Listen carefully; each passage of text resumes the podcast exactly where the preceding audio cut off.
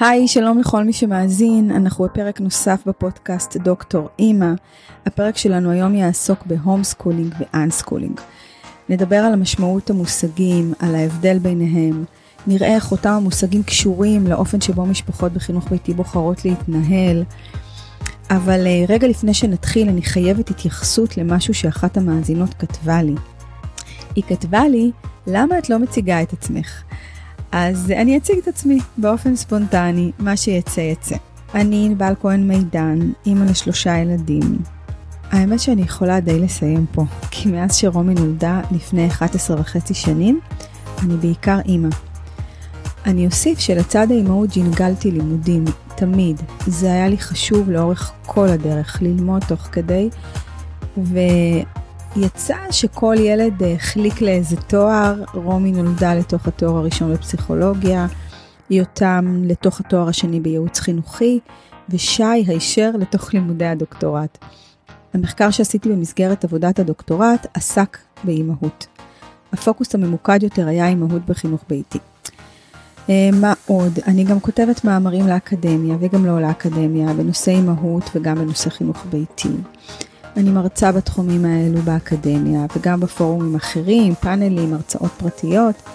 בשנה האחרונה השקתי אתר ופודקאסט וניתן למצוא בהם המון תוכן והשראה באותם נושאים, אימהות וחינוך ביתי.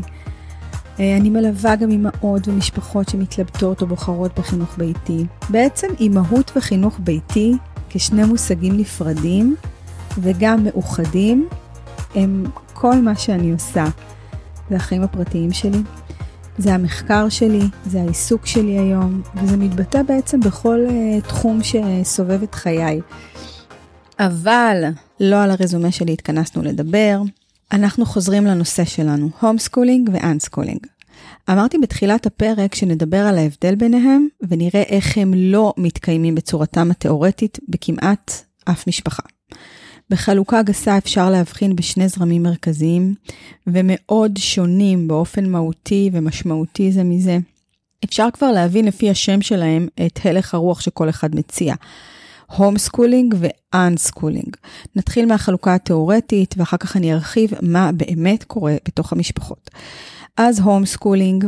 homeschooling הוא מושג שמשמש היום גם כשם כללי לחינוך ביתי, זאת אומרת, כל מי שבוחר בחינוך ביתי, אז בתרגום חופשי הוא ב homeschooling.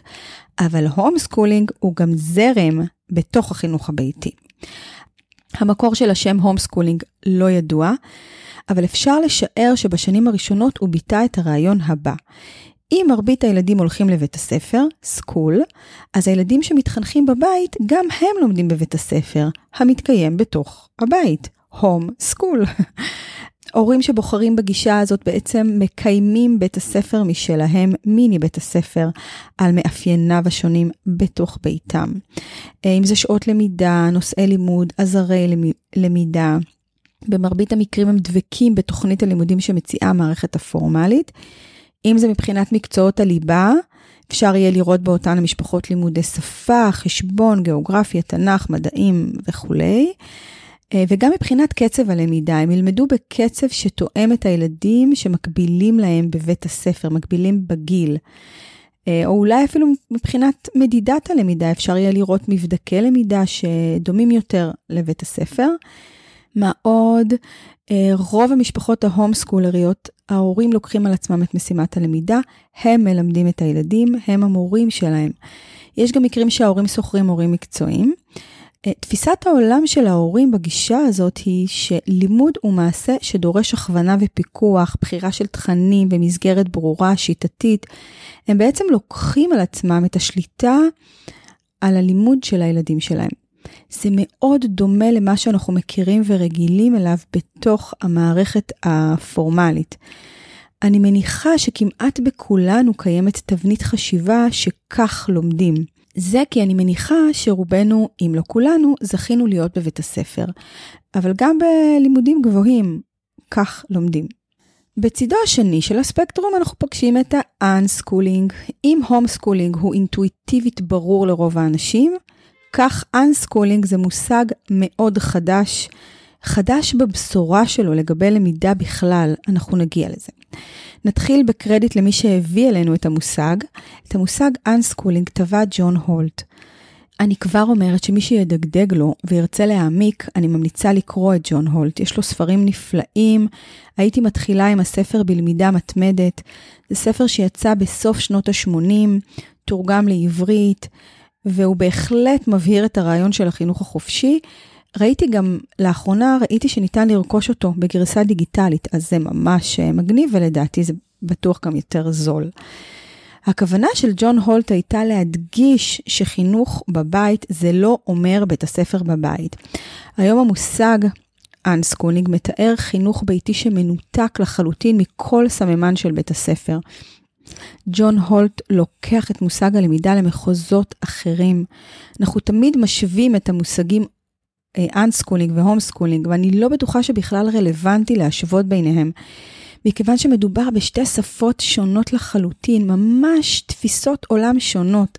אני גם מזהה שהלמידה בתוך התפיסות עולם האלו היא רק חלק קטן מתוך תמונה רחבה הרבה יותר. אגב, הרבה אמהות שהתראינו לפודקאסט מנהלות את משפחתן בגישה שהיא קרובה יותר לאנסקולינג. אבל הזכרתי קודם שהיום כמעט ולא ניתן למצוא משפחה על קצה מובהק של הרצף. יחד עם זאת, כן יודעים להגיד שמרבית המשפחות בישראל שבוחרות בחינוך ביתי נוטות יותר ל unschooling. יש לזה כל מיני הסברים, אולי נגיע גם אליהם. אבל אני כן רוצה לחזור להגדרה של unschooling ואחר כך נמשיך להסברים. אז תפיסת העולם במשפחות האלו ב unschooling היא שלימוד זה אורח חיים, זה חלק מהחיים, זה תהליך טבעי שמתקיים במהלך חיי אדם. כמו שלא מלמדים תינוק ללכת, כך לא מלמדים ילדים לקרוא. זה פשוט קורה. כאשר יש מסוגלות, בשלות ורצון, הילד ילך, ואותו דבר יקרה גם לגבי קריאה, כתיבה או you name it. בגישה הזאת ההורים לא משמשים כמורים, אין מערכת שעות מסודרת, הילדים יכולים לעסוק בכל מה שמעניין אותם. החיים והלימודים שזורים זה בזה וכמעט אי אפשר לכמת או למדוד את הלמידה. אפשר ממעוף הציפור לומר שבספטמבר הילד שלי לא קרא, ובאפריל הוא כבר רבץ ה... עם ספרים על הספה. אבל במקרה הזה אנחנו לא נדע עד הסוף לאמוד את התהליך הפנימי שהוא עבר עם למידה. מתי הוא ידע איזה אותיות ואיזה ניקוד, זה קצת כמו בהתפתחות של לידה. הפרוטוקול הרפואי מצפה לראות, אם אני לא טועה, התפתחות של סנטימטר בכל שעה. אבל היום יודעים שלידה, יש לידות שמתפתחות אחרת. יש נשים שכמעט ולא נצפית פתיחה, ופתאום יש איזו קפיצה גדולה. אנחנו לא יודעים למדוד או להעריך מה קרה בגוף שגרם לאותה האישה הספציפית להתקדם בקצב אחר. אבל זה דברים שקורים כל הזמן. ואותו הדבר גם בתהליך רכישת שפה אצל ילדים. צריך להסכים שתהליכים הם לא תמיד ברורים וניתנים לתצפית ולמדידה. אני אצטט קטע קטן מהספר בלמידה מתמדת של ג'ון הולט. אנו פועלים מתוך ההנחה שילדים לומדים רק כאשר מלמדים אותם, רק את מה שמלמדים אותם ורק בגלל שמלמדים אותם. זו לא האמת, זה מוטעה כמעט לחלוטין. זה היה ג'ון הולט.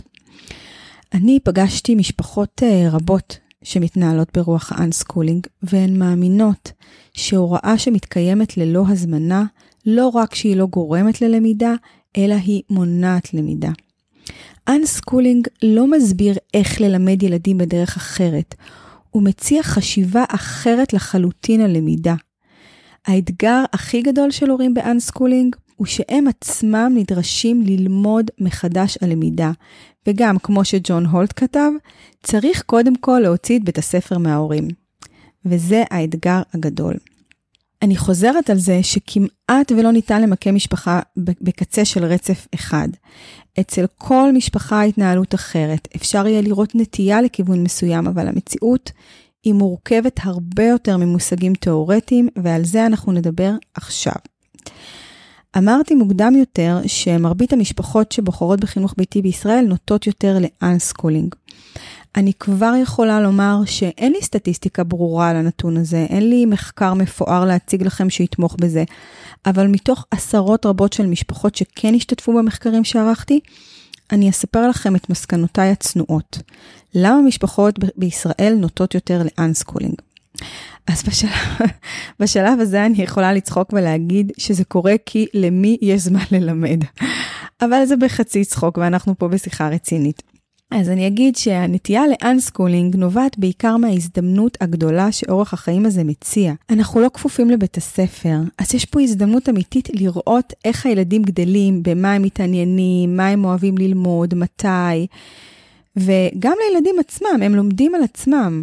יש ילד שקורא על הספה, אחר במטבח, יש אחד שהוא טיפוס של יום, אחר טיפוס ערב, יש מי שהלמידה תהיה בפולסים. מכירים את הילדים האלה שתופסים חוברת, טורפים אותה, ואחר כך יש שקט אה, חודש, הם לא רוצים לראות את זה. ויש את הילדים שמקבלים פריחה רק מלראות חוברת למידה, ולעומת זאת, הם יכולים לשבת על הספה ולקרוא ברצף את כל הארי פוטר. החינוך ביתי באמת מאפשר את החופש הזה, לראות את התהליכים האלו.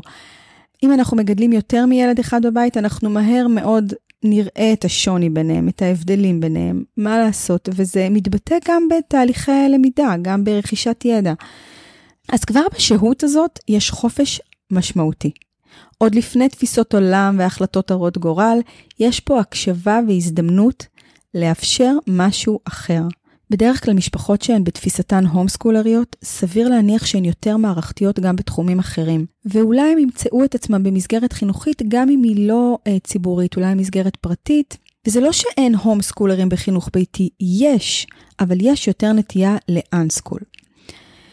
כי שוב, המושגים homeschooling ו unschooling, מעבר להיותם זרמים שמייצגים למידה, במקרו שלהם אלו באמת תפיסות עולם, על איך דברים מתנהלים, עד כמה אני מגיעה עם ידיעה של איך הדברים צריכים להיות ולהיראות ולפי זה פועלת, או עד כמה אני מגיעה עם סימני שאלה ובשחרור ורצון ללמוד תוך כדי תנועה. אז זה אה, מסקנותיי הצנועות. אני אזכיר עכשיו שני חוקרים ישראלים, דוקטור ארי נוימן ודוקטור עוז גוטרמן. הם ערכו מחקר מקיף בארץ והם פרסמו מאמרים רבים בכתבי עת אה, בינלאומיים. אחד המאמרים שלהם הציג עוד חלוקה פנימית של המושגים homeschooling ו unschooling. הם טענו שניתן לפרק את הלמידה לתוכן ותהליך.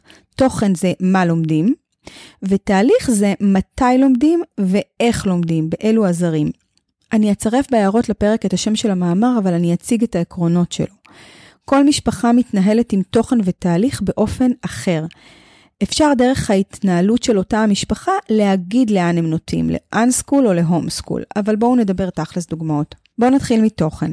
תוכן יכול לכלול מקצועות לימוד כמו חשבון, עברית, אנגלית, גיאוגרפיה, היסטוריה וכולי וכולי, ויכול להיות גם כל תחום או נושא אחר, טיסנאות, רובוטיקה, תסרוקות שיער, אוריגמי, חלל, כל דבר.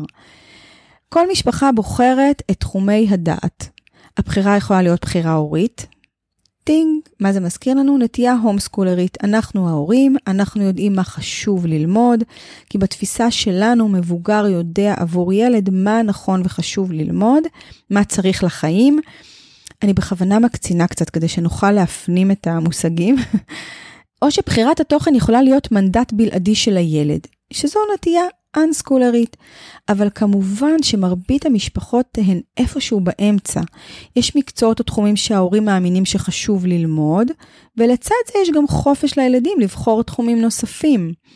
למרבית המשפחות חשובה רכישת שפה, קרוא וכתוב, חשבון בסיסי ואולי אנגלית. יש משפחות שלימודי תורה חשובים להם, או לימוד שפות, או דווקא היסטוריה, ואז יהיה ניתן לראות תוכן משולב מבחירה הורית ובחירה של הילדים. זה בעניין התוכן. אמרנו שהלמידה היא תוכן ותהליך, אז עכשיו אנחנו נדבר על תהליך. תהליך הלמידה אומר מתי הלמידה מתרחשת וכיצד, אמרנו באילו עזרים. אז נדבר על מתי הלמידה מתרחשת, זמנים. יש משפחות שהלמידה מתרחשת באופן ספונטני, מתי שמסתדר. במשפחות אחרות הלמידה מתרחשת בזמנים קבועים ומוגדרים, כל בוקר, בכל סוף שבוע, בימים קבועים בשבוע.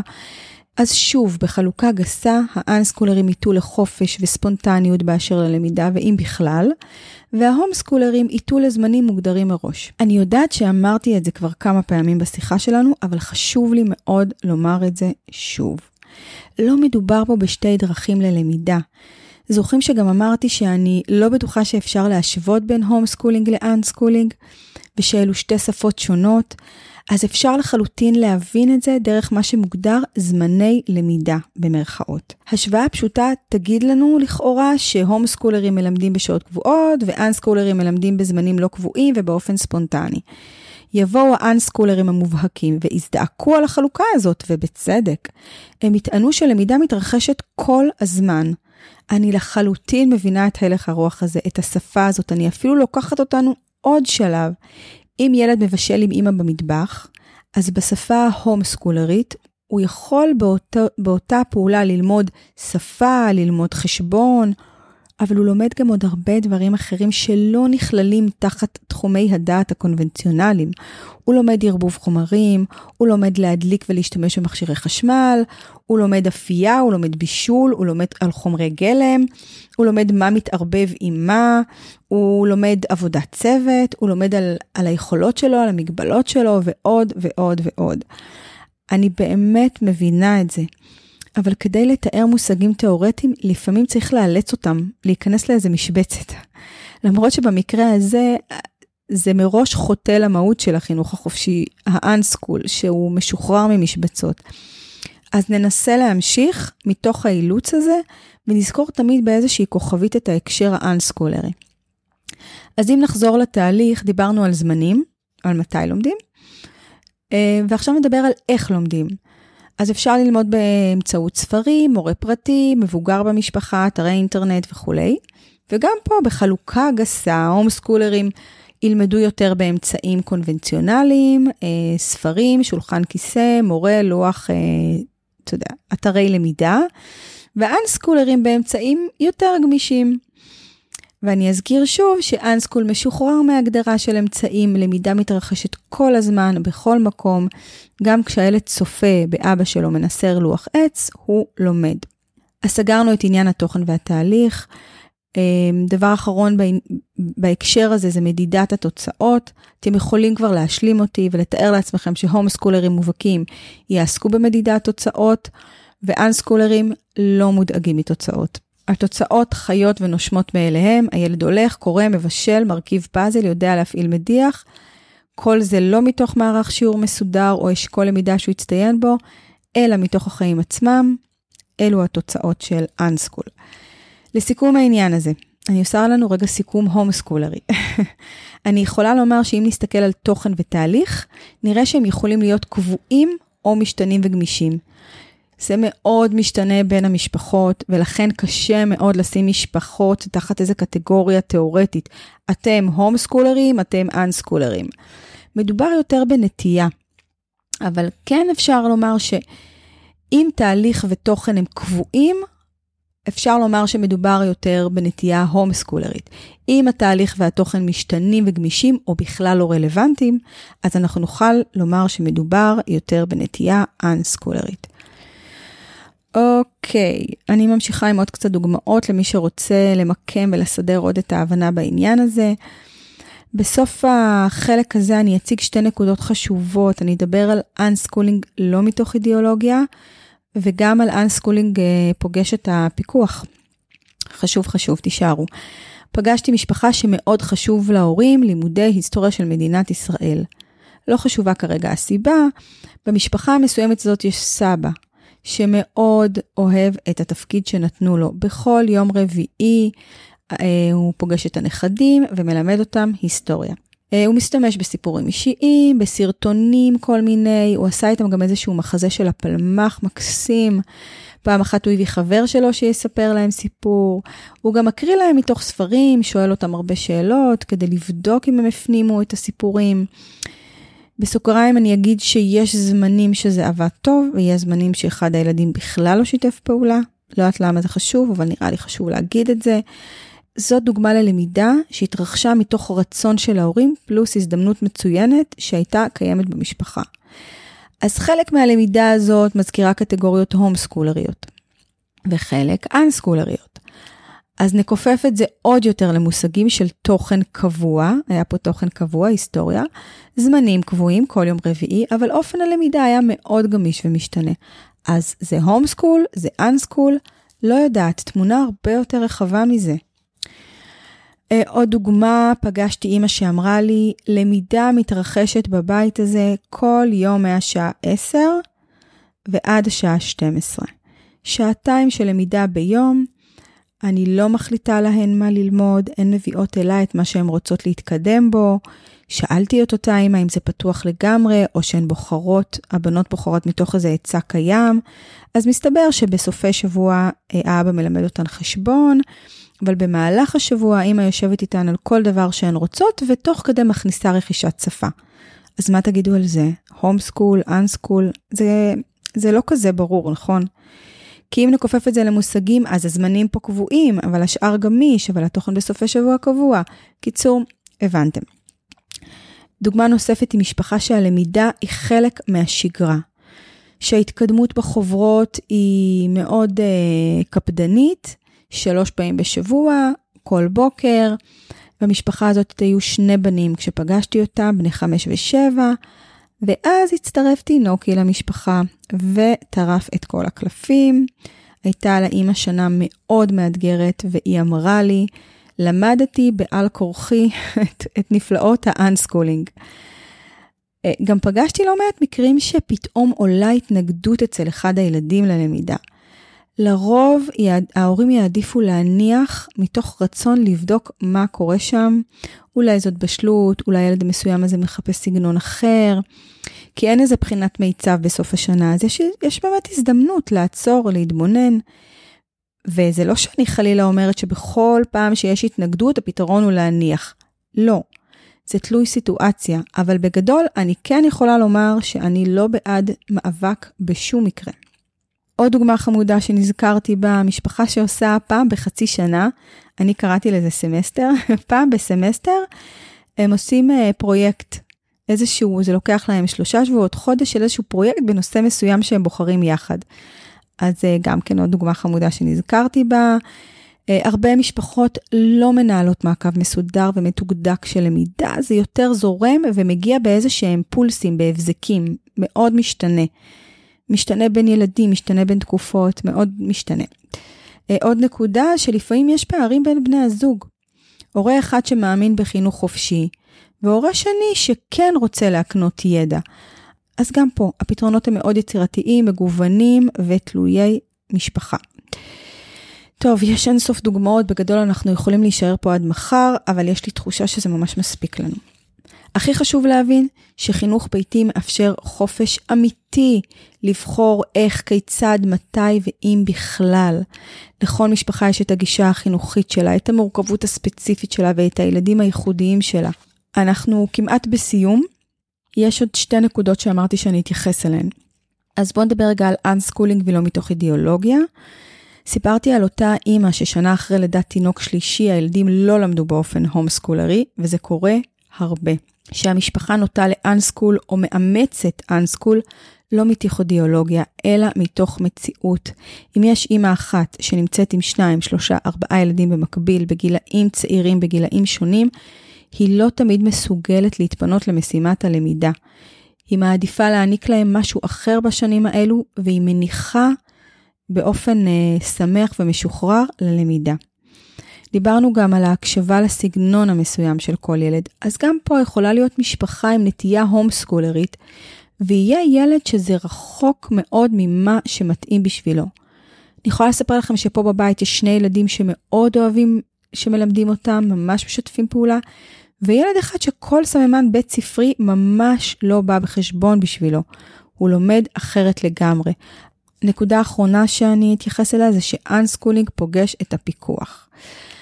אז עד לרגע הזה בשיחה שלנו ניתקתי את המפגש עם הפיקוח. אני עשיתי את זה במכוון כדי לאפשר לעצמי לדבר על הנושא הזה באנסקולריות, בחופש גמור. אבל הרבה משפחות מגישות פטור מחוק חינוך חובה ועומדות מול נציגים של משרד החינוך. המשפחות נאלצות להסביר על תהליך הלמידה שמתנהל בבית שלהם. אפילו הטפסים שיש למלא והסעיפים שאליהם יש להתייחס, כמו מקצועות הליבה, דרכי הערכה וכולי, ברור לנו באיזה הלך רוח מדובר, וזה גם הגיוני. משפחות בחינוך ביתי מתמודדות מול מערכת שהיא סקולרית. נציגי משרד החינוך שנפגוש באחוזים גבוהים מהם יהיו פרו-למידה מערכתית. אז מה עושים?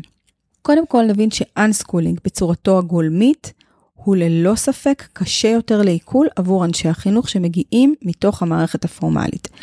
אז נכון, יש הבדלים תהומיים בין, מפק... בין המפקחים השונים, אבל בגדול זה, ב... זה לא מחליק בגרון ל... לרובם. במעמד של קבלת אישור, אנחנו נרצה להדגיש כמה שיותר את החלקים אה, שהם נוטים לסקולינג שלנו, לא במחיר של מצג שווא. אנחנו צריכים לעמוד מאחורי הסגנון שלנו, אבל כבר ראינו אין סוף דוגמאות לסגנונות משולבים, שיש בהם אלמנטים יותר מובנים, כאלו שנרצה להדגיש, וכאלו שנרצה לספר עליהם. אני אתן דוגמה מוחשית. זוכרים את הילד שמבשל עם אמא במטבח? זוכרים כמה דברים הוא לומד אז אם אני אעמוד מול כתיבת הבקשה לפטור מחוק חינוך חובה, אני אספר על אותו הילד, אני אספר שהוא מקריא לי את המתכון ובכך לומד שפה, אני אספר שהוא שוקל את הבצק ומחלק אותו לארבעה חלקים ובכך הוא לומד שברים. אני אספר שהוא לומד לקרוא ספרות מהמשקל, שהוא יודע לאמוד כמויות. אני אספר שהוא מעביר כוס מלאה של קמח לקערה גדולה, והוא לומד את חוק שימור כמות. אתם מבינים את הראש? יופי. לסיום אני רוצה להקריא חלק מתוך מאמר שנקרא Unschooling. כתבו אותו שתי אמהות ותיקות בחינוך ביתי, מהוותיקות ביותר בארץ לדעתי, אורנה שפרון ורחלי מנדלסון. אני אצרף בהערות לפרק את השם המלא של המאמר, הן כותבות. האתגר התמידי המלווה הורים ב-Unschooling הוא ללמוד מחדש על למידה. אנחנו, שגדלנו על למידה מתרחשת רק בבית הספר ולא במקום אחר, למידה הנעזרת במחברת, בשולחן ובלוח, בספרים וסיכומים, מבחנים או במורה, אנחנו צריכות להתמודד יום-יום עם ראיות שלמידה משמעותית מתרחשת בעצם אחרת, וצריכות לוותר כמעט באופן קבוע על תפיסה זו או אחרת מתקופת הלמידה הפורמלית והפרונטלית שלנו. אנחנו מוותרות יום-יום. בשמחה, אבל לא בקלות, וזוכות תמיד בחוסר ביטחון, בהשתהות ובצורך מתמיד שאי אפשר לברוח ממנו, לסמוך על ילדינו, לסמוך על עצמנו ולסמוך על סדרי טבע ועולם תקינים. בית הספר מדבר מתוכנו ומערער את ביטחוננו. לאט, מאוד לאט, ילדינו מחנכים אותנו מחדש. unschooling הוא החופש ללמוד בכל דרך שעובדת במהלך החיים עצמם, בלי הפרדות מלאכותיות. במהלך האנסקולינג שלנו, ילדינו ניפצו ומנפצים למעננו אין ספור מיתוסים הקשורים בלמידה. אין ספור חוקים שילדינו למזלם לא שמעו עליהם ומשוחררים משלטונם. בשביל לזכור את חוקי המתמטיקה צריך לתרגל? לא נכון. בשביל ללמוד לקרוא צריך שיטה? לא נכון. בשביל לכתוב היטב צריך ללמוד מאיזה כיוון כותבים כל אות? לא נכון. וכן הלאה. אין סוף חוקים שילדינו, למזלם, לא שמעו עליהם, והם משוחררים משלטונם. בדרך חדשה זו, שאנו לא הלכנו בה בגילם, הם המובילים. הם מוכיחים לנו יום-יום, שעה-שעה, שעוד לא קם האדם היכול לעצור אותם מללמוד. אז, אה, אז זהו יקרים, סיימנו עוד פרק. אני מאחלת לכולנו חופש לנוע על הספקטרום הלמידה, ליהנות מהפריבילגיה לעשות את זה, למצוא את עצמנו על הרצף הזה ואת ילדינו, ונתראה בפרק הבא.